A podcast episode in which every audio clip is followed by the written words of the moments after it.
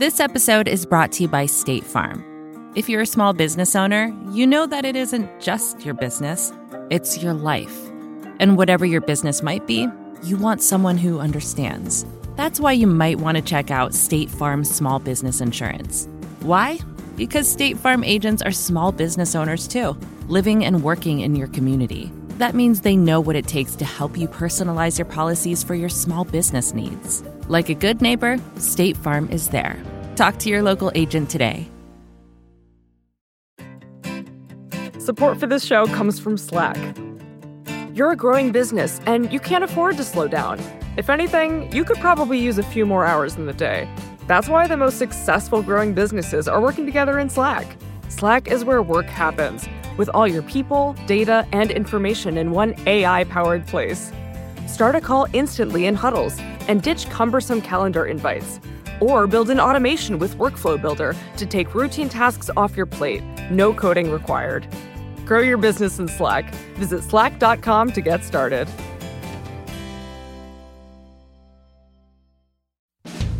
Hi, I'm Kara Swisher, editor at large of Recode. You may know me as Scott Galloway's personal hero, but in my spare time, I talk tech, and you're listening to Recode Decode from the Vox Media Podcast Network.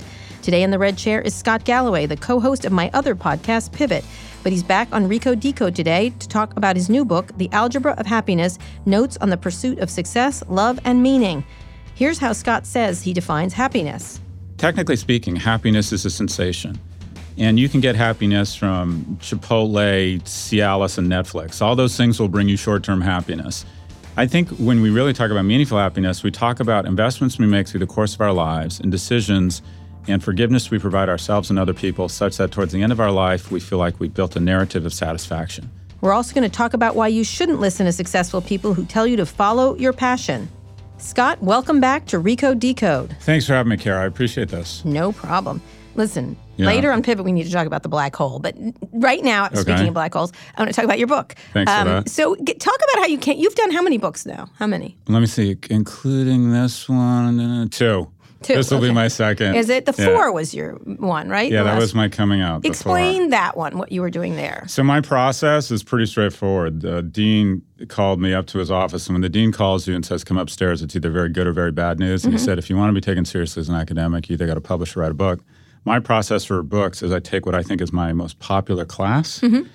And then I do a video, and if Right. the video gets traction, I write a book. And so I did. A, I do a class called the Four, which looks at the Amazon, Apple, Facebook, and Google mm-hmm. platforms. 'Cause And you think- started that a couple of years ago, right? yeah, I've been teaching that section now for five or six years because my feeling Because is it was early. You were talking about these issues of this power early. Thank you for saying that. I'm at the bottom of the scrum. Everyone Yes. says you're piling on. I'm like, well, you'll No. find me at the bottom. So, Right. anyways, I talked to the kids, uh, uh, 180 students, about these platforms and how powerful they are. Because the dirty secret of business schools, is the second year is just a way to charge them double tuition. We really don't need a second year. And if we were honest, the second year would have four classes. But it's a luxury bland. Luxury bland, luxury brand. It's a bland. You're It's right. It's a bland luxury. If we were brand. honest and Yeah. we cared about the kids' futures, we would just teach them four classes: Amazon, Apple, Facebook, and Google. Because if you understand those four companies, you understand media, you understand business, you understand. Anyway, so Uh-huh. And you, a, you assign them all a thing, like they each Yeah. appealed to something, right? As I recall. Well, yeah, brain, brain, heart, gut, and genitals. I think these them? things are instinctual. So Google is God. It's our. It, we trust Google more than any super being. Uh, Facebook is at least the promise of love and connections. Amazon is our consumptive gut. The more shit you have for less, the more likely you are to survive the winter. More for less is always the gangster business strategy. And finally, Apple says to the world that your kids are more likely to survive if you mate with someone who carries an iPhone than an Android, because whoever's carrying an Android is a loser Mm-hmm. who doesn't make a lot of money. all right. So those four things: instincts, marketing our class is very much based on kind of human needs, et Right. cetera. Anyway, so I did a video, got a million views, boom, book. Right, Book, that's right. my test. And your premise of the four, your conclusion of the four. Oh, my conclusion is that w- one step, a big giant step towards tyranny, is when corporations meld with government, Mm-hmm. and uh, what we have here is corporations that are becoming our de facto governments and Right. become so City states. You had exactly the right term. It's all gotten away from us. Mm-hmm. These things have gotten away from us. And when they have 88 full time lobbyists in Washington just for Amazon, when they're too complex to regulate, and 93% of our lawmakers can't regulate them, we're in trouble. And I Yeah. think we're, you know, it's there's trouble in Houston here. And uh, you know, we you were saying this early, I was saying this early, and now everyone seems to agree, which is a good thing. So, anyways, my last class and the most popular class is a class I've badged the algebra of happiness, and I think kids think. You're just say, trying to get the kids in there and get like a good Yelp score or whatever they do in college, right? we don't have Yelp The scores. al- yes, there are. What are you talking about? Yelp- There's totally Yelp prof- scores? Yeah, you, not Yelp, but there's things like that. My ah, kids showed them I'm to me. fucking Chipotle. I'm I just get a Yelp telling you. scores. I'm sure there's a score for Scott Galloway somewhere. Well, we get ratings up the email. I don't read them anymore because they hurt my feelings. Right, Anyways, well. but so I They do this class called the- feelings? I can't. Oh, the ratings are so brutal. really? Oh, the comments are so brutal. I mean, they are because they're true usually, which really hurts. That's when you know they're they're correct. As you read it, and mm-hmm. you feel like you've been punched in the gut, and you're like, oh my god, that What must be care? true. What do you care? I, I, I, care a lot. Did I want to be parents not hug you enough? What I see. I, this is where I think you're totally full of shit. Anyone who claims not to care as much as you cares a lot. I really don't care. Twitter, when people say mean things about you on Twitter and there's some truth or credibility to what they're No, saying, it I say you're right. out? I go, you're right. That's well, you're much more That's evolved fair. than me. Yeah. Uh, so, anyways, this I think the kids. or else I say fuck you. But go there ahead. you go. That helps. I'm good Mm-hmm. at that. I've adopted that. So the kids come to business school, they think, to establish domain and expertise and, and currency to to create, you know, to create economic Right. security for them and their families. I think what they're really coming there for is the step to leading a, a satisfying uh, Life. life. and building a narrative of satisfaction. And so I go through a series of algorithms on w- trying to distill down my observations on what is the difference between the people who are successful and happy and, and a lot of people I know who are very economically successful and not happy. Mm-hmm. And Where did you come to this idea to do this? Because it's a little bit off brand for you, happiness. Sure, I struggle with anger and depression, and I Right. Mm-hmm. want to figure out a way to manage it without drugs. And so I've taken it on as a personal kind of study and domain expertise to try and or, or trying to develop. I read a lot about happiness. I read a lot about what are the signals and drivers of happiness because I.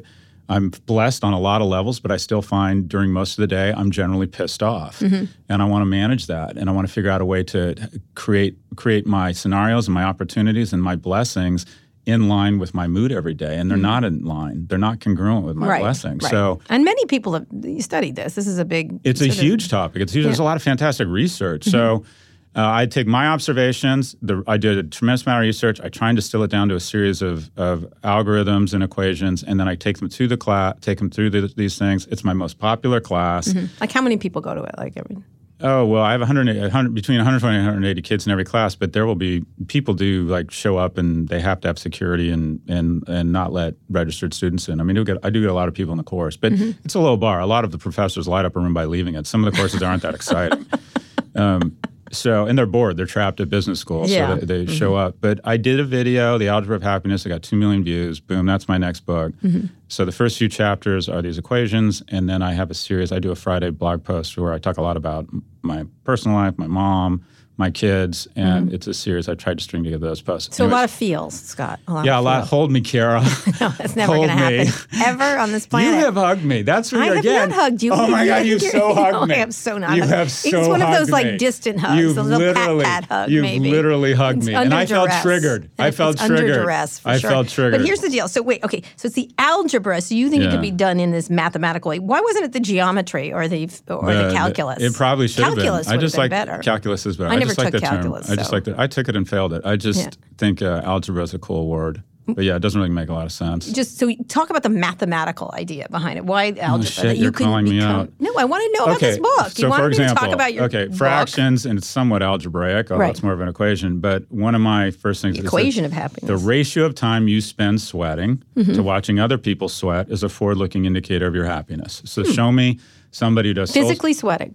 Physically sweating, a, a, a, a release of norepinephrine. The the show me someone who does Soul Cycle three to four times a week, and it goes to sporting events to be social or to, to like Mm-hmm. Right. take their kids or do something interesting. I'll show you someone who's good at life. Show me somebody who watches ESPN two hours a night. And then golf or football all day on Sunday. I'll show you a future of failed relationships and anger. Oh, wow. And so I I, should be thrilled. I'm in soul cycle all the time, and I sweat a lot, but I think that's menopause. But keep going. Uh, I'm going to avoid that one. Okay, Okay. so but I generally believe we are happiest when we're when we're moving and we're around others. And there's a lot of research to back that up. And I think at some point we're going to decide that spectator sports are the new cancer. And Mm-hmm. I don't think you should allow yourself to engage in spectator sports for any more time than you actually spend sweating yourself. I hate game. I hate watching sports. You know that. Yeah, I'm I not call into it either. ball. Yeah, it's I'm not the only lesbian in America who doesn't like watching sports. really. Yeah, lesbians are into sports. Yeah, apparently. Yeah, I didn't know Not this one. So, uh, th- but technically, that's an equation. I, you know, there's, I think there's uh, uh, three key components that make a good uh, relationship with your spouse, and I think it's I think it's one, obviously physical attraction. I think att- sex and affection are sing- kind of connote your relationship as singular. Two, I think values that pe- young people never discuss are how close are we going to live to your parents? What is the role of religion in our life? Uh, what do we think about politics? How, what's our view on the number of kids? And then the third thing that people never want to talk about because it's crass, but it's the biggest source of divorce, is your values around money. How much money do you think we're going to make and spend? What lifestyle, what weight class do you expect us to live in? And who's going to contribute to that? Who's responsible for it? And I think for the most part, young people pick their relationships mostly on the 1st Oh, you know, he's cool, she's hot, whatever. I'm attracted to this person. Um, and they don't focus on numbers two and three. A bunch of them. Uh, nothing's ever as good or as bad as it seems. So I think that's. The, Let me ask you. So, Sure. using the title, "The Algebra of Happiness," you said Yeah. you're, you're you're pushing out the idea that there's a formula There's for this, formula, and yeah. that there's a solution. which is probably wrong. Right. Right. There's probably no user's manual. I think there are signals and best practice, Mm-hmm. best practices, and I also want to acknowledge that there are some uh, forms of depression that require outside medical intervention. That It's not like read this and be happy. Mm-hmm. Right. These are. This is uh, the the tagline is observations on the pursuit of success, love, and meaning. Right. And I say observations. 'cause Observations. Mm-hmm. I have no academic credentials here, and I have no medical training to talk about this. I can only say these are my observations, and I've done a decent amount of research. But yeah, there's no user's manual. I talk a lot about the importance of money in people's lives, and for Mm-hmm. some people, they have decided that their path to happiness doesn't involve a lot of money, and I get that. Majority of the kids I, I'm around are in business school, are very focused. For example, I do a survey. What percentile do you expect to be in in terms of bank income in earning? And what percentage would This you is in say class, in class, Right. right? Mm-hmm. And I ask them how much money they expect to be making in 10 to 20 years. Mm-hmm. And almost all of them expect to be in the top 1%. I mean, literally like five of them who've decided I'm going to go work for Charity Water or Teach Yeah. for America give a salary and they're in the top 1%. And the reality is I think one of the one of the learnings is if you expect to be in the top 1%, you need to acknowledge that balance is a myth in your 20 and 30s. I don't mm-hmm. know anybody I mean, everybody knows I should back up. There's always one person that's such a genius and so good at what they do that money just kind of falls into their lap. Yeah. They have a great relationship. They're great looking. They get along with their parents. They they volunteer at the ASPCA and they have a food blog. You mm. should assume you're not that person, right? and the majority of people I know that have managed to get to a certain economic weight class without inheriting that money mm-hmm. pretty much give up their 20s and 30s for work. And we Right. pretend to kayak and we pretend to be really interested in something. Do you pretend kayak, Scott? I, I am a kayak pretender. Do you wander around with a paddle do around the streets of Manhattan? And, and you know, you know how you know if someone does CrossFit? Yeah. They How? tell you. I do CrossFit, Kara. Uh, there's a lot of CrossFit people in Silicon Valley. But did you have a lot of balance in your 20s and 30s? You're successful. I worked a lot, but I love work. I love it. Well, okay, so that's happy. you're blessed. You got to do something you like, which it. takes me to another another myth Yeah. or truism. I think it's total bullshit when people tell you to follow your passion. I think Oh, it's really? total bullshit. Uh, the majority of the speakers at Stern have one thing, two things in common. They're usually billionaires. You know, you billionaire, come talk to us. Mm-hmm. Right. And two, they end their speech with "Follow your passion," which Mm. is usually being preached to by a guy who's on stage who made billions in iron ore smelting. Mm-hmm. And my feeling is, y- your job isn't to find your passion, but to find something you're good at and then invest in it and become great at it. Yeah, And I you- think that's true. That's true. You know what my passion was? What's that? Architecture. Really? I love architect. I wanted to be an architect. I took courses since I was in high school. well, Stuff- writing has I went a to structure. Harvard. No, no. Here's the thing. I was a shitty architecture student. I was ter- everything I designed. I love the drawing and the precision of it. I love the whole the T just weren't good squares and stuff. Like, I wasn't, and I was very acknowledging of that I wasn't good. Everything Yeah. I designed was ugly, and I knew it. And so I thought, I would love to do this, but I'm actually good at this other thing. And I remember thinking, I can't do that because it would have been ugly. I would have. It would have been a series of ugly homes that I designed for people who didn't like them. But this is I'm gonna I'm gonna put out a thesis and you tell me I'm All right. right. You started in journalism and you were good at it. Maybe not great at it, but good at it. What? And then you worked at it and you became great no, at I was it. right. I was. I won the award my freshman year. I There you go. There I you was go. the best from Only the you. All right. You No, I won the Bun Award at Oh, Jesus Christ. I was Here a freshman. go. It was a senior award. We I won the. I had the best buns. Oh God. Okay. Anyways, so What most people, I have a medal most people still. I find wear it sometimes. most people find find something they're good at, Right, Invest and become great at it, Yeah. and then the accoutrements, psychological reward, money, uh, you know, respect that come from being great at something will make you passionate about whatever it is. Is. So if you have a, a gift with numbers and you understand tax law, uh, the best tax accountants in America A, get better health care, get more money, and have a broader selection set of mates and marry people better looking and more interesting in them. And you can be passionate about achieving all those things. Mm-hmm. But the problem with telling kids to pursue their passion is that when they hit a roadblock and shit gets real at work and it gets hard, they think, oh, this must not be my passion. I should find something else. Right. No, that's called work. Right. So you don't you don't want to hate it. You can't mm-hmm. hate what you do. I don't think you can be great at anything you hate. But if you have some aptitude at it, you can become great at it, and then, then I promise you're going. To. All right, more formulas. These studies that you looked upon. Um, okay, the ratio. the next segment, we're going to talk all about your obsession with the internet ruining everybody's feelings. But anyway, There you go. Um, okay, the ratio. Uh, uh, I'm sorry. Uh, i- i- your perception of good things and your perception of bad things is always exponential to what the reality is, and that's a fancy way of saying nothing's ever as good or as bad as it Yeah, seems. yeah. And this is really important because there will be moments in your life where you're killing it Mm-hmm. and you're doing really well. And what you have to realize is that's not your fault or it's not entirely your fault. It's a function of the environment, the market's being Right. way up. And when you start believing that this really is good and I am really great, you you be, you stick your horns out too far, you become too risk aggressive, and the market has a way of regressing you to the mean and really hitting you hard. At the same time, when bad things happen to you, um, you also have to realize it's not entirely your fault and it's probably not as bad as you think. And when something, you know, we all have bad things happen to us where that night we're just a, we're just a chocolate mess, or Mm-hmm. at least I do. And something that's comforting for me is I realize nothing's ever as bad as a chocolate. What's it a seems. chocolate mess? I'm sorry. Staring at the ceiling, upset, Okay. can't think about anything, nervous, anxious, don't Yeah. want to eat. That's how I'm a chocolate mess. Anyways, that's you don't recognize that. No. Anyways, there you go. Yeah, you're you just you just go hit a hit a speed bag or something. Anyways, um, no, I just go, oh, well. collect more medals for your journalism. I'll explain my theories later, but let's talk about Yeah, I yours. like It's that. all, all surround, death is the is the is the way I motivate myself. Uh, are you an atheist? No. But, Why would I be an atheist? Why would I know? It's Okay, I'm agnostic. How's that? Agnostic. I don't know. agnostics are closeted atheists. No, they're not. I don't. Agnostics No, no. Are N to the agnostics are atheists who are wimps. No, Come out of the no. closet and say I'm you're not an, an atheist. I'm not. Agnostic, free to be you and me. That's such You know bullshit. what? Sometimes I look at the moon and I think, God. There you go. There you go. but a, but okay. So, but uh, is your is it because you have a finite nature of life? I think this is Yes, important. I'm very right. aware of the Our mortality, Yes, my dad died when I was little. I think it gives you a lot of and it's coming faster than we think. Right? absolutely. I'm very aware of every second. And it makes you more deliberate. It makes you more appreciative. Makes and it also, grateful. when things turn bad, I'm like, eh, that's fine. Yeah, it's not. It's not that big. At the end of my life, it's probably not, Not going to be something deal. I think a lot.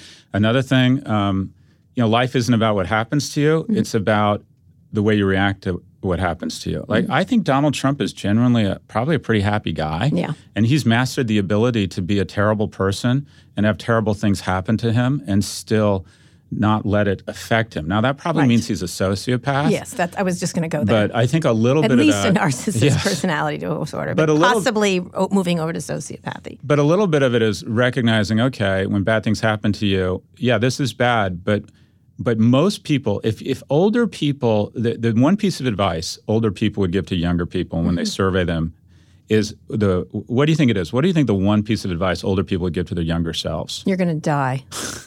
That's actually part of it. It's it's that's probably the root of it. But it's they wish they'd been less hard on themselves. They wish they'd been more forgiving of themselves. They wish they'd been less hard on themselves. And they said, "Yeah, this was when this happened when I screwed up. It was bad." But in the big matter. picture, it wasn't that big a Yeah, deal. And yeah. I wish I hadn't given myself such a Well, it's hard not so much time. a hard time. I, when I was when I'm talking to students or younger people, they're they're on such an achievement wheel.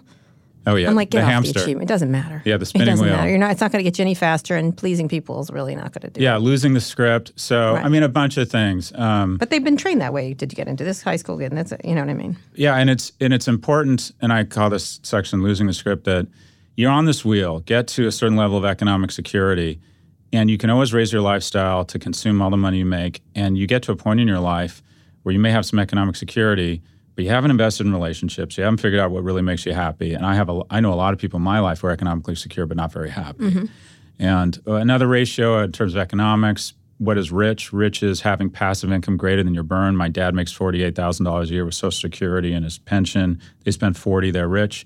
I have a lot of friends in New York. I imagine you you who do too that make between one and three million dollars a year at managing directors of Credit Suisse or managing hedge funds, and they spend all of it between their ex-wife, their alimony, their house in the Hamptons. They spend all of it. They're poor, and I think they're under tremendous stress, won- Yeah. wondering when the music's going to Just stop. wrote me that. Someone very wealthy in Silicon Valley just wrote me that that he was depressed because he It's frightening. It's too much. It's frightening when I you like, stop buying so much. Stuff. Yeah, it's it's well, you know, young people, kids focus on their income, adults focus on their burn. Mm-hmm. So trying to figure out how you get to a point where you almost have passive income greater than you. That is that's That's the really the point definition of rich. dad. He's rich if he has extra money left over. Doesn't need to work. Right. That yeah. has no stress in his life. Right, yeah, Right. There's a yeah. Mm-hmm. peace and a dignity in that. Right. And then um, you know uh, basics like your the perception that people think that things will give them is always overrated. The happiness you get from stuff. You overestimate and we underestimate the happiness we'll get from experiences. So right. the That's news the Maria there, Kondo thing that's going on. Hundred percent. The news news there is bu- drive a Hyundai and take your husband to Africa, right? I mean, Yeah. so there's just some What basics. Car do you have? What kind of car do I have? I have ridiculously fat cars. I have a well. See, here, what are you doing? You're not taking your own algebra. yeah, but I'm insecure, advice. and I'm in I'm in the midlife crisis that I'll grow out of in about What car do forty you have? years. Again, I have a Ford Fiesta. I know, I love Yeah. that. It's a turbo, though. I've heard. it is a turbo. It's a That's the mojo That's in you coming out. Well, That's I'm, the I'm mojo. selling it anyway. I'm giving the money Give, to charity. I just want to be at the Ford I ride it. dealership when someone says the weakest flex in the world, put a turbo on that Fiesta. That's literally like that is the weakest flex in the world. You know, it's a oh very Oh fast car. You know, someone Oh my Peter God. Kafka borrowed it and was making fun of me, oh and then after he drove it, he's like, "Oh, I see. It's very oh fast. Oh God, that's it's a lovely little car." This is ridiculous. I wanted a Mazda 3, but they Oh, don't sell God. them in this country Put extra anymore. cheese on that Big Mac. I mean, it's just No, I wanted a Mazda 3 because it's a uh-huh. sporty little car, and it, they didn't sell These it in this the country. worst It's a stick brands in the world. No, it's a great car. It's Mazda's like car. Mazda's literally the I worst brand in the world. I I have a Tesla. I have a big Mercedes truck for all the kids and dogs, and I'm about to You buy have a the new- Mercedes truck? yeah, the GL550. The hell? Oh, it's so gangster. Oh, no, it's not. I'm an ambassador Not a even- family. Hello, Dankeschön, baby, bitte. That's right. We're here with Scott Galloway, whose new book is called The Algebra of Happiness. After a quick break, we'll talk about social media and how Silicon Valley is making people into a bunch of sad and angry addicts. We'll also talk about how to create meaningful relationships with the people in your life and why people who care for others live longer. This episode is brought to you by State Farm.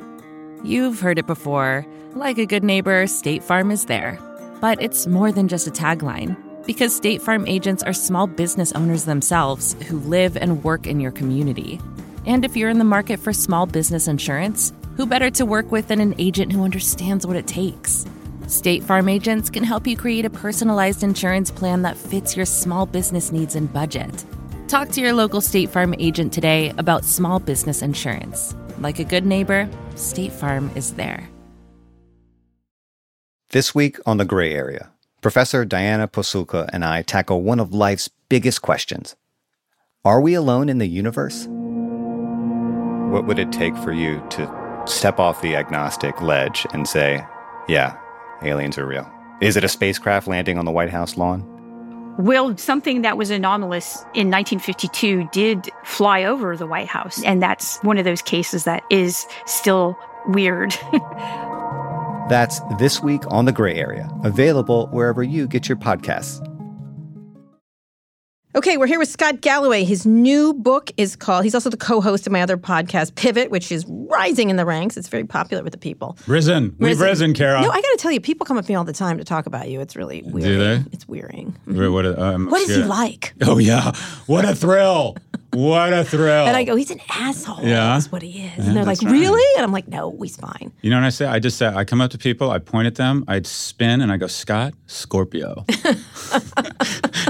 That's my move. It's That's really my move. move. Yeah. Anyway, we Hard have to this believe I Pivot was a virgin podcast, until I which was 19. you're very good at. So one of the things you've been talking about on the podcast, and Yeah. this gets into this book, The Algebra of Yeah. Happiness, is how unhappy social media makes you and technology. Yeah. So talk. Did you write about that? What, what, what, Well, talk sure. So we have. uh, I mean, it's it's it's pretty basic. We have a fantastic instinct, a competitiveness gene that's a, a key to evolutionary progress, and that is we have a tendency to anchor off the most successful person we know. In, in, in your instance, it's you among all your friends, of course. So Mm-hmm. yes, it is. But the problem is, there's usually or almost always someone more successful than you on different dimensions, and it bums you out that you aren't them. And Mm-hmm. Right. that's that's important to for competitive um, for improving, you know, the evolutionary cycle. But it also can make you unhappy. And what we have with social media is we have essentially something, especially Instagram, where it's constantly being rubbed in your face, Mm-hmm. sort of FOMO. I had it last week to a point. A friend of mine, this woman I know, I use the word friend loosely, I just know her,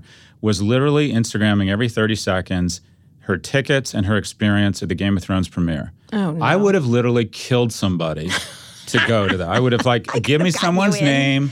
Give me someone's name so I Let me know next time. And I thought, okay, I'm old enough to modulate this. If I was 17 year old, I'd be self cutting and you know in my Aren't room you? upsetting. See, now I would think the woman who did that's just a loser. And like, well, what they is are. wrong? We're all, but, but there's two and a half I billion losers Instagram. right now. Okay, a- there's a billion losers on Instagram all making no, each I other get feel it like because shit. it's performative. It's performative. I was thinking of doing a whole thing, and I did it a little bit on Instagram of really ugly things, like Yeah. really unhappy things. Like I did a I did a picture of a bag of pee in San Francisco, of which you can find a lot of places. yeah. Um, all kinds. I did all kinds Your of cola guard. things. I always thought you should do an Instagram real life. Yeah. This is my real life. Yeah. Right? Yeah. yeah, I think exactly. So. I thought it was, and it was people like, "Hey, that's not cool." I'm like, yeah, I think it's pretty I, cool. I was like trying to do it. Yeah. See, I think I was going to do. I was to do a, a, a holiday card with my kids where we're like smoking and, and littering and shit like that. You know how you get those cards from people? I did one with my cat as the baby We're not recycling properly. Yeah, yeah. I did one with my cat as the baby Jesus Oh, that's mocking cute. That's a Christianity. cute. That's cute. I want to do something unpleasant. But so Instagram. So go ahead. So Instagram. Okay, so uh, fear of missing out. Right. These companies are biomechanically addicted uh, to us. Uh, if constant feedback, random or uh, not ran, us. random rewards. You're not. Oh, come on. Twitter is your my Twitter smoking. is, but it's not because it's You not because I, I- don't feel bad on it. Ins- I don't instead of taking a smoking break, you and I check But it's Twitter. not performative. I, I think Instagram is very different because it makes you see glimpses of people's lives where they're Yeah. always happy, like Yeah, that and kind of thing, and rich, fabulous. whatever. But and I don't believe a word of it, you know, essentially. Yep. Except for some of the puppy shots are cute. Yep. But George Conway's dogs, his corgis. oh my God, the corgi! I knew I'd get take you off track with that. I love that. you should have seen Kara Swisher's shoulders just went down like, oh, I uh, love them. I love them. No, I, don't love, love the corgis. I like that George Conway Conway, will like trash corgis? Trump and then show corgis. Corgis, I like the entire juxtaposition. No, that's the chocolate and peanut butter of Yeah. social media. Social Yeah. media does have some redeeming qualities, but uh, I mean, then you have these algorithms Mm-hmm. that are not they're not benign, they're not malicious. They're just trained to figure out more engagement to create more clicks and more Nissan ads, and they figured out that our species, the key to engagement is enragement. Mm-hmm. And so you're likely to find if you go on and try and have a substantive conversation and or you have any sort of political views or views about anything in social media, that the algorithms will likely take you to places of rage more often than you would without them. Mm-hmm. Watching All in the Family or She's the Sheriff or even the Kardashians, it may make you like you need to shower after watching them, but they don't enrage you. They don't. Right. say we purposely figured out a way to biomechanically piss you off.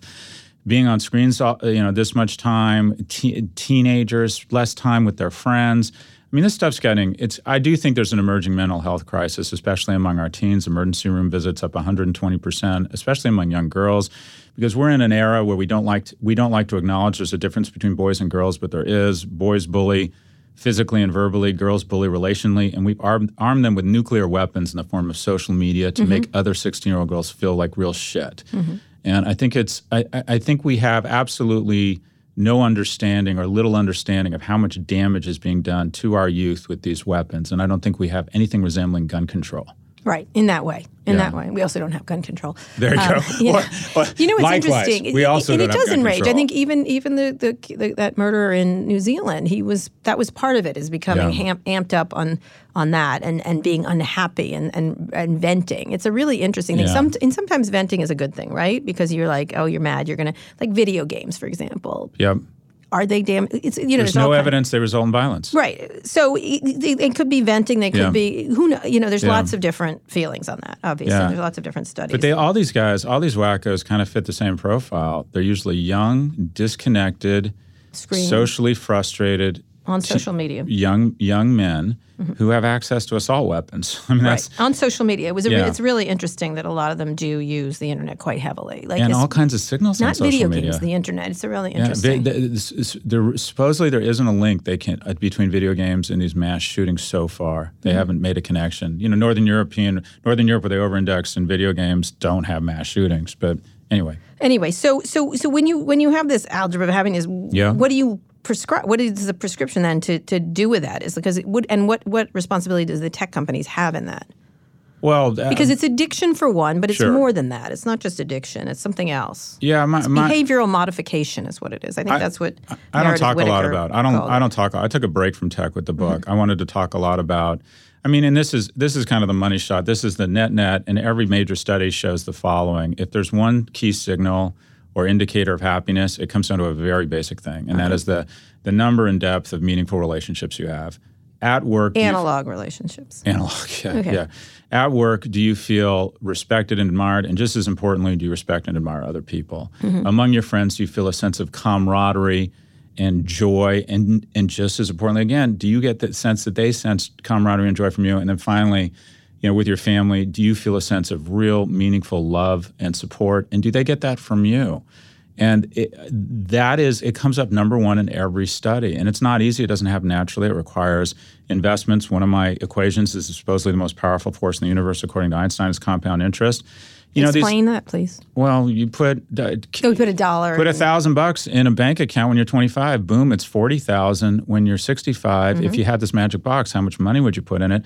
I think the same holds true with relationships. Those little text messages, those little those efforts to go to your high school reunion, those efforts to check in on people, those efforts to congratulate people when something good happens, those efforts to check in and tell them you're sorry when you hear about something bad happening to them.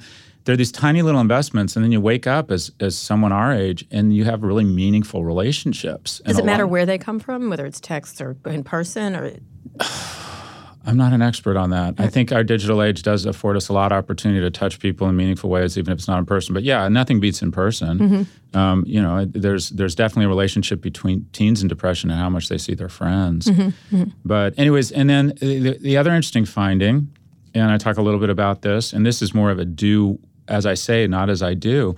But you know what the number one signal of unhappiness is, according to the Harvard Grant study? no? I do not. Um, the number one thing that was prevalent in men who had kind of come off the tracks, and of course, the study tracked 400 men, which gives you sort of a, a, a, insight into what we were thinking about in 1929. We didn't give a shit about women's happiness. we right. just tracked 400 men. Yeah. Anyways, that the comes number as a huge surprise to women. I ahead. know that was a shocker, right? Is the number one thing that was most prevalent in men who were consistently unhappy was alcohol. Mm-hmm. And I think it's important that young people take stock of their relationship with substances. When I first moved to New York, I worked at Morgan Stanley, and every night I'd go out and get shitty drunk with what felt like other successful people. And it made me, you know, I think not studying at UCLA made me a mediocre banker, but I think drinking and alcohol made me a mediocre person. I lost contact with a lot of people. I wasn't very productive. I wasn't very healthy. But I was a highly functioning semi alcoholic. I still worked for a premier investment bank. I was making a lot of money. Right. Uh, drinking for me helped me socially, helped me bond with other people. Sure. And I took stock of it and said, okay, I just need to stop drinking. Now, a lot of people don't do that, obviously. Stop drinking, or a lot Yeah, of people stop would. drinking. Yeah. Stop drinking. It's really Yeah. interesting.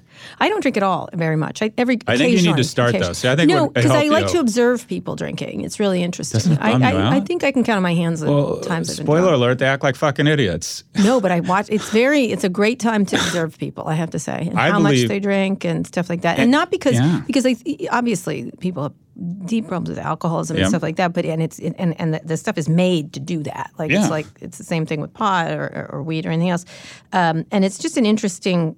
It's interesting to watch in terms of people that aren't alcoholics but use it in other ways. You know what I mean? Yeah. That, that are damaging in a way that's. Well, it lubricates a lot of things. Yeah. And I, I, I actually would argue, I, I advise my friends when they go on dates to just make sure you have a couple drinks, but which is probably the wrong advice. But Yeah. But uh, looking That's glasses, not a bad looking glasses into people's souls, I think Mm-hmm. are one how they behave drunk because I think you become more like yourself when you're drunk. Oh, and, interesting.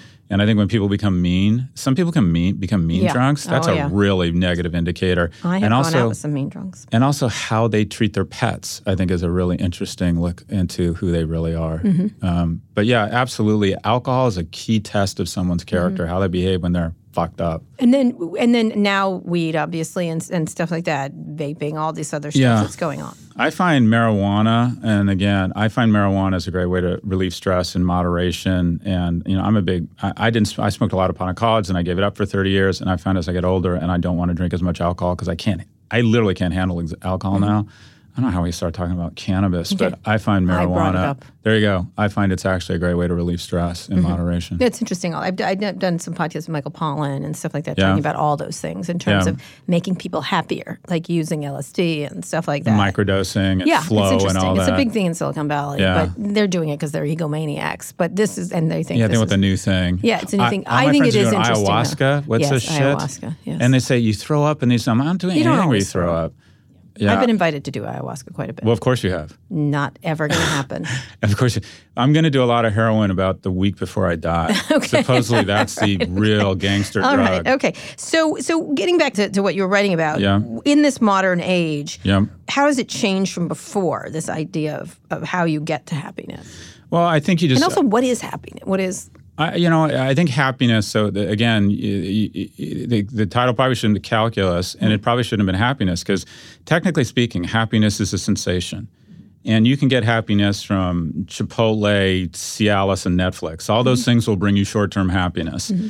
I think when we really talk about meaningful happiness, we talk about investments we make through the course of our lives and decisions and forgiveness we provide ourselves and other people, such that towards the end of our life, we feel like we built a narrative of satisfaction where the pendulum will swing up and it'll swing down, but it's on a higher plane because we have established a lot of deep, meaningful relationships. We've had a lot of moments that stop us in time. For me, the moments that stop me in time and that I try and have more of is moments of real like emotion with my kids or mm-hmm. observation about wonderful things with my kids that happen sort of randomly.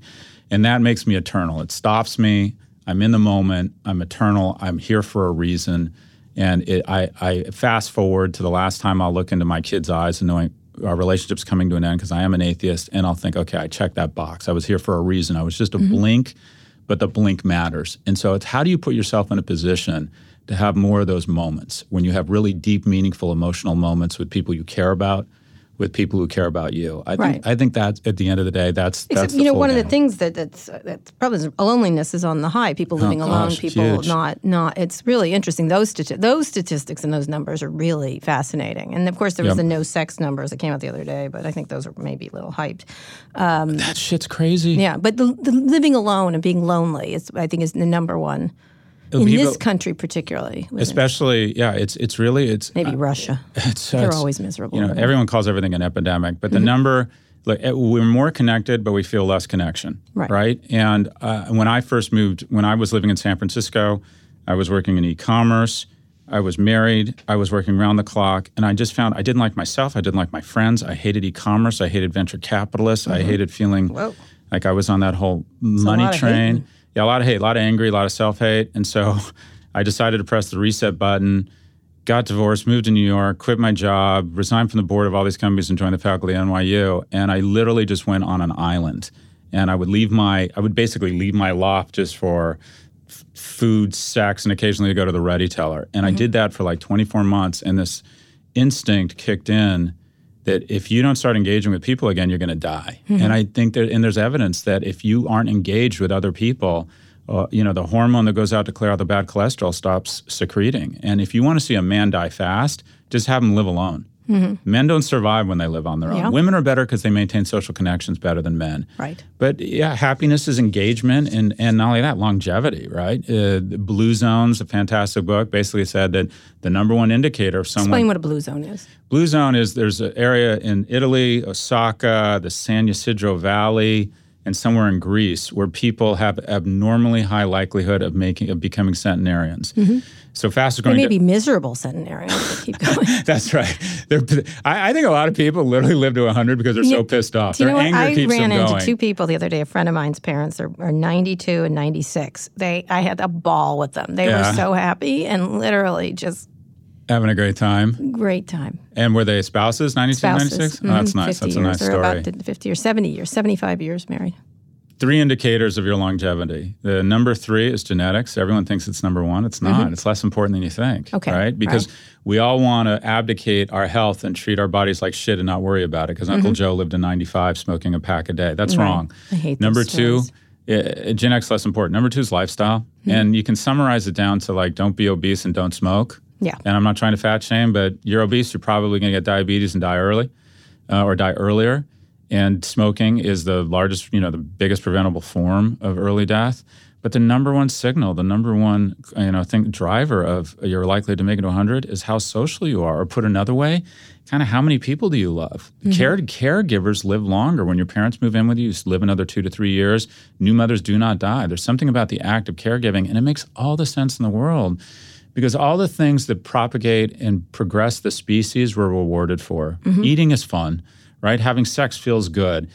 Caregiving, you are literally rewarded. Those are the most important people I in the world. I would agree. Good. I would agree with that. Yeah? I think it's true. Yeah, I take care of a lot of 100%. people. And uh, people who care for other people and get good at it, the mental and physical nuance and strain of caring for other people is difficult. And it sends a signal to the big security camera in your amygdala What? that says, what is that? Well, you do have sort of a security camera in your brain trying to figure out if you're adding value. And when you're at oh. Soul Cycle, it thinks you're hunting prey or building housing. And it says, you know what? Let her stick around a little longer. When you are doing. Soul Cycle last night. Let me just Did say, you? Lorenzo. Sometimes it works. Let me shout out to Lorenzo. Some- sometimes some- the Soul sometimes Cycle it works? people. Let me just say. Some of the Soul Cycle people, these millennials that are giving me life advice. There was one the other day. Yeah? I'm not going to say the name of Yeah, the Soul Cycle. you're section, smiling. But Did he have a corgi? No, no, No, no. okay. No, this Lorenzo was great. He Yeah. was great. He was really funny and Yeah. great and super fun, just funny. The other one was talking about their own problems Yeah. and kept going. It was like a 25 year old was like, "You can change. You can." It was like, "No, You you, can't. No, you can't. Like I literally, I've told, I've told you my dream is to run a Soul Cycle class for Soul- reality. Soul crushing cycle. Soul cycle. crushing right? cycle, which is like I'm going to play Madonna, Oh, Adele, God. maybe some Dan Fogelberg, something like like, that, I something like real Michael weepy. Bolton. James Taylor, Michael Bolton. Bolton. Yeah, I'm yeah. going to play all those George Michael probably. Yeah, yeah. Um, and play them, and then I'm going to go. Hey, you know that boyfriend? He's probably cheating on you. He isn't into you. He is. really isn't into and you. by the way, your job probably Yeah. sexism will hold you back by at least Yeah. twenty thousand dollars. You're going to make 78 cents on the dollar. right. I just like all these things, Yeah. and like you know No, what? you really are it. average. I get There's it. not that many special people. Yeah, no, him managing a think- club really was a red flag. Yeah. yeah. So, uh, okay, back to okay. So Okay, you cycle, fool, hunting. you fool the brain, you Right, fool the, yep. the security camera. When you're engaged at work or doing a crossword puzzle, Yeah. you fool the camera into believing that you're actually making decisions for the clan. And the most important thing in the world, the most important thing that The species, clan, really? The Like, clan? We haven't been doing the the clan tribe, thing for a long What time. do you but okay, it? whatever. I don't know. Okay, but your okay. people. We're not. There's no more Um, clans anymore. And then finally, caregiving. So you want to live longer? Start caring for other people. All right. Okay. Scott, we'll be back in a second with Scott Galloway, who has a lot of feels today. I like this feels Yeah? thing. I like this, Scott. I'm drunk. usually- you're gonna we're gonna tape a pivot next, and you're go. gonna like go after Mark Zuckerberg, like I'm like ready. howitzer. Let the real me shine through. Yes, through. I know. Let the real you shine shoot. Anyway, Fucking and then we're going to get drunk and see what happens. We're here with Scott Galloway. His new book is called The Algebra of Happiness. It is a bit of a pivot for him. we're going to take another quick break now, but after this, we'll talk about unhappiness, parenting, and who should read this book. We're here with Scott Galloway. He is my podcast co host on the Pivot podcast, which is increasingly popular podcast and making me happy. I know that. Um, and he has a book out called The Algebra of Happiness, which is formulas. So I want to talk about like what are the formulas? You talked about a little things that matter and stuff like that. What are the what's the algebra of unhappiness? Is it just the opposite then? Loneliness, that that that's what it is.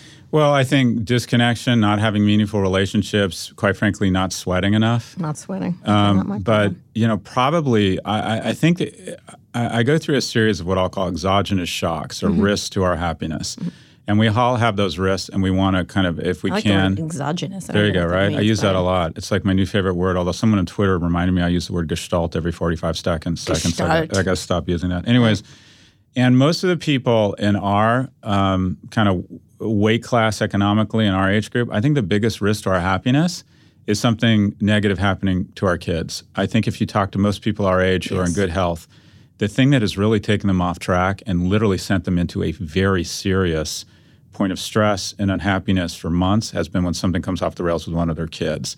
And I think the biggest, and this goes back to big tech, I think some of the biggest risks to people like us who are blessed with a certain level of economic security, professional happiness, hopefully a good relationship, is that one of our kids enters into this downward cycle of, of you know depression and a lack of self-worth and it's for a variety of reasons i don't want to blame it all on social media a lot of it is our fault mm-hmm. there's concierge bulldozer parenting where we clear out all the obstacles such that we use so many sanitary wipes on our kids lives they no longer develop immunities Sanitary wipes, really? right Oh my God, I used to make my kitties off the floor, but go ahead. there you go well that's the problem though. it's actually a pretty good thing right yeah. Oh, your oh, no. babies are supposed to be a little bit eating birdy. off the floor. yeah Yep.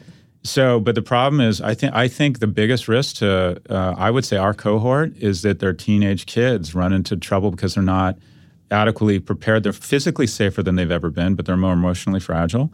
And I think you the the other chaser cocktail in that that's really unhealthy is all this social media that they're engaging in. So I think the biggest risk to us, quite frankly, is Um, one, something happens to our kids. I think it's never it's losing the script and realizing that money and success and ambition are the means, not the ends, and we never get to the ends. Yeah, it's in here. You know, this this recent thing around the, the, the college things and everything else. It's it makes me think a lot because I tend not to help my kids that much. I help them a little bit, but and I like to do motherly things and stuff Yep. like that, which I think is nice. I think it's actually they like, and I don't think it b- babies them in a way that's negative. But it really is interesting because I struggle with um, the idea of like doing too much for them, like going Yeah. to things. And like today, my son just called me. He's like, I don't want to go to this thing. It's for college and stuff Right. like that. And I'm like, well, whatever. Yeah. I said, it's your trip around Your the life. globe. I don't care. Your life. He goes, well, what should I do? I go, I don't know. You should figure it out. And I hung up. Um, so it was interesting. I thought about parenting. that. I Yeah. thought about it because I thought, I'll let do, him fail. If he fails, he fails. That's the way it goes. Yeah, it's hard to do. I mean, we're about to put Aunt Becky in prison, and I kind of Aunt Becky's holding out, it looks like. yeah, but that's a bad move. I know it everyone is. Else That's cop- what I was everyone thinking. else copped a plea. I know that. else. Felicity went, you Felicity's going to get going to get six months probation and it's a going to be big zero. fine. She's going to be like helping some and people to old stick. folk home. And Right. Lori's going to find out orange is the new black. She's going to prison. uh, Aunt Becky. Aunt Becky is is is shower is going to mean an entirely new thing. you know what? That Aunt doesn't Becky. happen for girls. Just so you know, just giving you some information there. Is that All right? Scott, yes, it does. Did you oh my learn that from your prison consultants? No. Oh, let me have my fantasies for God's no- sakes. There's nothing like that. Oh, come on. Whatever. By the way, that's my favorite genre of films, prison, women's prison films. that's my Oh God. favorite art form. There's always a young candy. Yeah. And so, there's a woman- oh, okay, so kids. There's always a woman smoking like the tough one, and The then she gets one. like electrified She owns at the, the end. yard. She owns the and then yard. at the end, eh. Andy Sidaris, great filmmaker. Yeah. Um, okay, so uh, something happened to our kids, losing the script, Right. And then a sense of loneliness or disconnection. All right. So, who do you think is going to read this book? Who, who needs it? What are you giving it to employees, or because this seems like something that they'll hand out at Google, like like cotton candy or something? Uh, the audience, the audience for me Those is, people are- is, are robots. Is 27 year olds starting their career. I want them to do it. You know, I didn't have a sense of, and that was not. You know, I generally care when I was 27. I just wanted to make a shit ton of money and have sex with as many women as possible, and generally be fucking awesome. Those were my entire goals. And what I realized as I got older is, even though I didn't get all of those things, if I could get most of them, it wasn't making me happy. So, what is if I think early on you can define Okay, so another uh, thing. The most important decision in your life. What do you think the most important decision in your life is? I don't know. Okay, well done. You don't want to guess? Most important decision in your life. The one thing you need to nail to be happy. Should I taste this? Should I taste this? wow. Well, okay, It was on the floor. there it we go. Good. All right, we could have gone a lot of ways with that. So, anyways, I don't um, know. I don't know. I think the most important. I don't think as much as you do. the I really majority the majority of, of kids in my class Mm-hmm. they think the most important decision they're going to make is the career they choose. Oh no. and it's not i think the most important decision you're going to make in your life full stop is who you decide to partner with the rest of your life or specifically who you decide to be your mate Mm-hmm. i think the people i know i know people who are not that successful professionally but they have a great partnership. And the disappointments and the successes are just just are less harsh and burn brighter respectively. Yeah. and then i have friends who are hugely successful blessed on every exterior metric whatsoever live amazing lives but they're not they don't have a partnership. They love their husband they love their wife but they don't have a real sense of partnership with Right. them. They're on it's like they just have different priorities. It's like their marriage is a transaction. time too. Yes, it becomes a logistical. That's why I got it's an agreement That's it's a why I got divorced. transaction No, it was a logistical company. yeah, it's just sort of a corporation. You I manage said. this division, I manage this division. Yeah. So I think uh, being really thoughtful early on, one, putting yourself in a ton of social situations, go out, meet people. And in the, th- this confusing era around a lot of the uh, you know important conversations, I encourage men. I have this cottage industry of counseling my friends, young young boys who, because I think a lot of young men are failing, to say, I think you need to be aggressive with women. And what I mean by aggressive is go up to strange women and initiate conversation. Yeah. And when you go on a date, grab her hand. I don't think that's inappropriate. She will let you know if it's inappropriate. Mm. But I think it's important that young people put themselves out there and try and find mates. Nothing wonderful, and this is another equation. If you want outsized returns in the hedge fund industry, you have to take outsized risks. Mm-hmm. Nothing wonderful will happen to you professionally, personally, in terms of relationships unless you take an outsized risk. I tell the story of how I met my wife. It was the middle of the day at a hotel pool. She was sitting with another guy, and I went op- and I went up and opened. What made you do that? I looked at her and I committed to talking to her before I left. And it was uncomfortable. I was sober, which made it e- just terrifying. Mm-hmm. What was And your I- line? What was your Where are you guys from? hi? Where are you guys from? Yeah. And my and it was at the Raleigh Hotel in Miami, and I cut to the end of the story, and I have a series of these stories in the book. My older son's middle name is Raleigh. You know, we were married, we had kids three and five years later, and we were married eight years later, and mm-hmm. it's been, you know, that she's been the epicenter of the most wonderful things in my life. And I tell these kids that if you want something wonderful to happen to you, you are going to have to take an uncomfortable risk in every dimension of your life. Hmm. And the majority of people aren't willing to take those risks, and so they true. They punch in their weight class. And the key to punching out of your weight class professionally, economically, and from a relationship standpoint is taking uncomfortable risks. That is true. That is true. That is true. Thanks some people that. do it intuitively, and some people do not. It's hard. Some people are just risk takers. Yeah, Yeah. I think so. Don't you think? Yeah, some people are more comfortable with it. Uh, we, in America, we actually have a gene risk, risk taking because the majority of people who got here took a risk to get Mm. That's here. right. I agree. And the people that kept going are going west. west, and the people that stopped in Pen- 100%. so the Pennsylvania people. eh, Yeah, people in Maine, not so much. not so much. Yeah, people in It Hawaii. is interesting. Whoa, I'll they're crazy. Well, no, it came Put from it all on black. Yeah, Yeah, right. Yeah, yeah, yeah, yeah, yeah, yeah. that kind of thing. All right, so I want to finish up talking just a little bit about what about unhappiness? Why is an unhappiness okay? Because I think that is being unhappy is all right, and I think in Well, this moments society, of introspection, Right. moments yes. of yes. I, sadness. I'm going to use a broad term of unhappiness. I think sadness. I guess it's true because I think one of the things that our society does is saying you, and it's a really interesting thing. I think about being gay and stuff like that, and there's all these images of straight people be, having in movies happy, happy, and they'll end up. Ha- you know what I mean? Like now there's like negative movies, but there's a lot of them are like you finally in the rom com get there, Right. And so you feel like you you didn't have that, and therefore your life isn't like that. Gay people never got any of that. We always Yeah. got. We always ended up committing suicide or having a tree fall on us. Like so, we were not. That's so not true anymore. No, it's not Gay people- anymore. It's awful Will and now. Grace, the everybody's so happy now. It's- Well, though they're kind of they're not. All gay people nice. are quirky and fun and Funny successful. and successful, right? Exactly. I know. We want to go back to our miserable. No, we do not want to go back to Yeah, misery. yeah, We'd like a little bit of happiness. But what's interesting is the inability to deal with sadness or unhappiness. 100%. You know that I think is also because there's an algebra of sadness that's actually good for you. Yeah, and I think that a couple things. One, being in the moment physics and really sadness. absorbing sadness. So I talk about I lost the capacity from the age of 25 to 40 for 15 years. I didn't cry once. I lost the capacity to cry. I remember even thinking when my mom passed away, it would help to cry, and I didn't know how. You like mm. you can forget how to cry. Yeah. And now I cry all the time. I you? cry on movies. I cry on planes. I cry talking about my mom. I well up talking about my kids. You and cry I right find now? it. I could. I literally have. I have. Con- Okay, I have. I'm good. I have behavior modification, so I don't. I start thinking about other things. Right. Mostly the medals you got for journalism. Anyways, I could you a picture. but crying is the really Bun Award. cry, absorbing sadness and crying is, Uphill from there. is really wonderful. Yeah. Crying feels Yeah, really, really good. And then cried in a while. another algorithm. Oh God, it feels great. I've cried. And then another algorithm or another another equation, if you will, Mm-hmm. is that the key one of the keys to happiness is the ability to mourn and then to move on. Mm-hmm. Yeah. When bad things happen to you, you Yep. deserve to be sad. It's a Yep. normal, healthy reaction to be sad. What you have to be careful of is that you don't get stuck. Mm-hmm. Right. And you need to go algebraically or mathematically.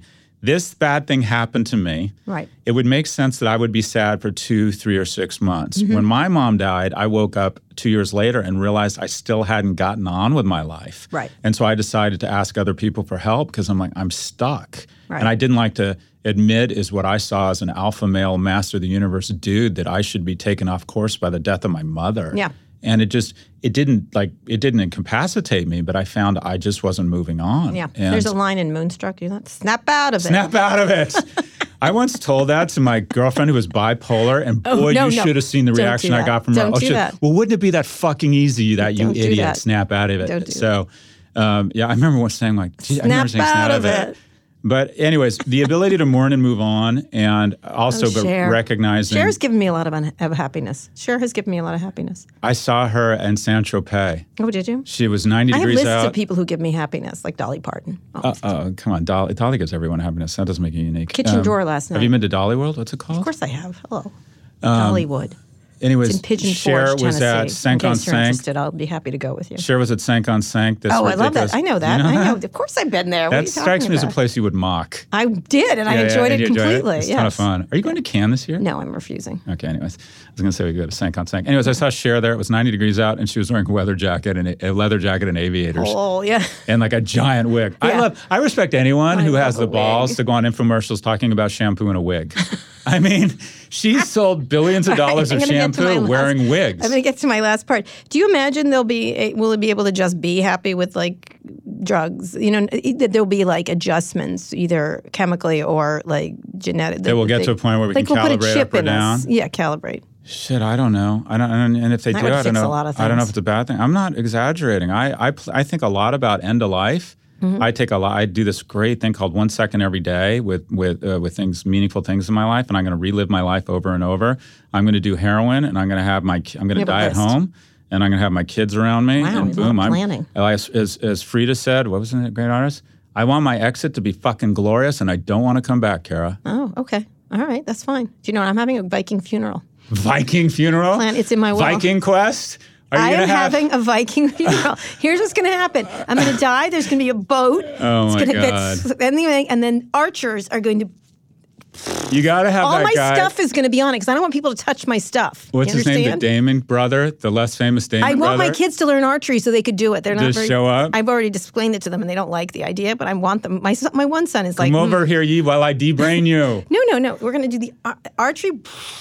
All my things will like be the on it. Barcelona Olympics where No, they shot Viking, the bow. a Viking boat with me on it on a p- funeral pyre. Do you understand? you want to be burnt? A Viking funeral. I'll be dead. What's the difference? Everything I own will be on the. Viking boat. That's a little weird. You've never seen a Viking funeral. Speaking of happiness, Game of Thrones I coming will out be this wearing an outfit like that. That's that gives you happiness. I can right? see it. Right, Viking I can funeral. see I think it's brilliant. I'm I- in. I'm there. You're going to be dead before that. You think? Yes, probably. Yeah, I think you're right. I get the sense you're going to live a very long time. I do too. Yeah? I already know it. Yeah? Mm-hmm. Good stuff. Yeah. Well, here's to your long and happy life, Kara. Short and happy. No, you're not going to have a short life. But it is interesting to know which one of us is going to go first, right? If you mm-hmm. could know, would you want to know? Supposedly Sure. there's a DNA test that can tell you within like 95% confident about What? like two to three years plus or minus. Yeah. Yeah.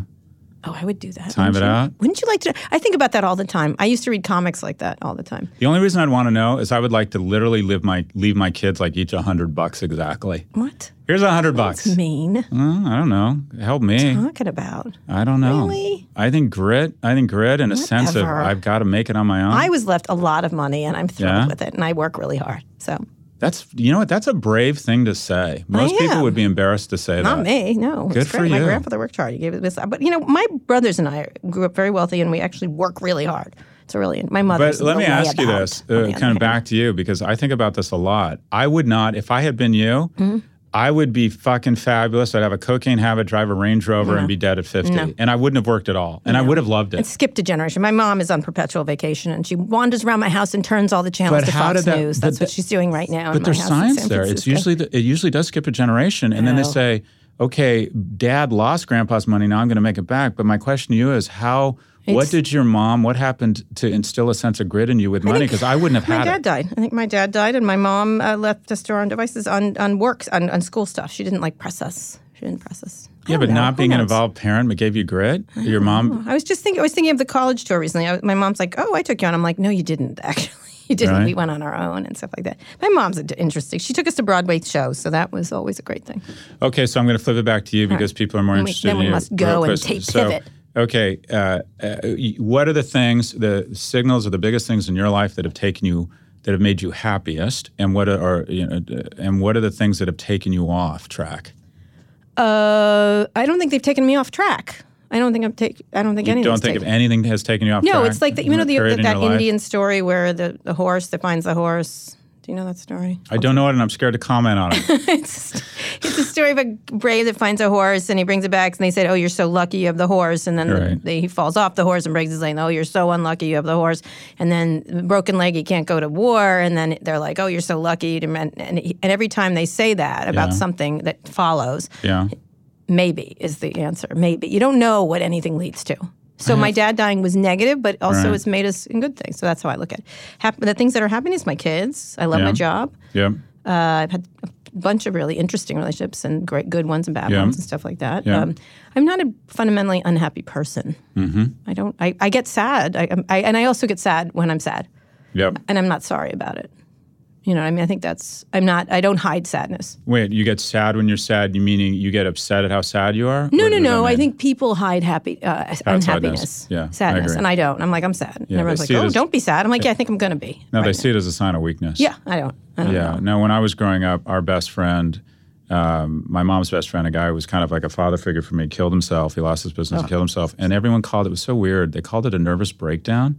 We didn't even call it depression then. They called it a nervous breakdown. And as men, you weren't allowed to have them. Right. It was just a sign of weakness. And Yeah, it's true. Men, a whole we, that's a whole nother show of how men aren't allowed to do. I have. I'll tell you what the theory I have that makes me happy. I think the sun is going to explode someday, and the entire planet's going to be melted, and I feel great about that You're because done with it. because then you realize everything makes is sense. ephemeral, and That's then you're right. happy. Let's enjoy it. Eh, you know, the one I'm word. start a religion. The key, there's a Latin Exploding word. sun There's a. Latin word for seizing the moment and enjoying happiness and joy. You know what Carpe that wo- the word? No, it's Chipotle. Okay, oh, Chipotle. I'm that, Scott, oh, as All good usual. things in life. And now you have gone rubber band the back And like Cialis. to superficiality. And I like water your deep. I like deep Scott, but we're going to Yeah. do superficial Scott next in our pivot. Got it. Scott, this is a great talk. I like all the feels. I like all the big emotion you're having here. Thanks for the promotion. Um, no, not promotion. It's a great book. Are you You're- kidding? This will sell a dozen extra books at least. You know what? Your shows are super popular for reasons that are unknown Yeah. to me. Anyway, thank you so much. It's Thank the you, algebra of happiness. What's the second part? Observations. Uh, notes on the pursuit of love, meaning, and happiness. Okay, meaning. Oh, I No, no, I'm sorry. I'm sorry. Notes on the pursuit of was health. observations. God, I'm sorry. You're fucking with me. Stop this. Notes on the pursuit of success, health, and meaning. Nice. Oh fuck, I got that wrong. It's okay. It's, called out. the Just algebra the of happiness. Just buy the damn thing. It's called the algebra of happiness. Apparently, there's a formula.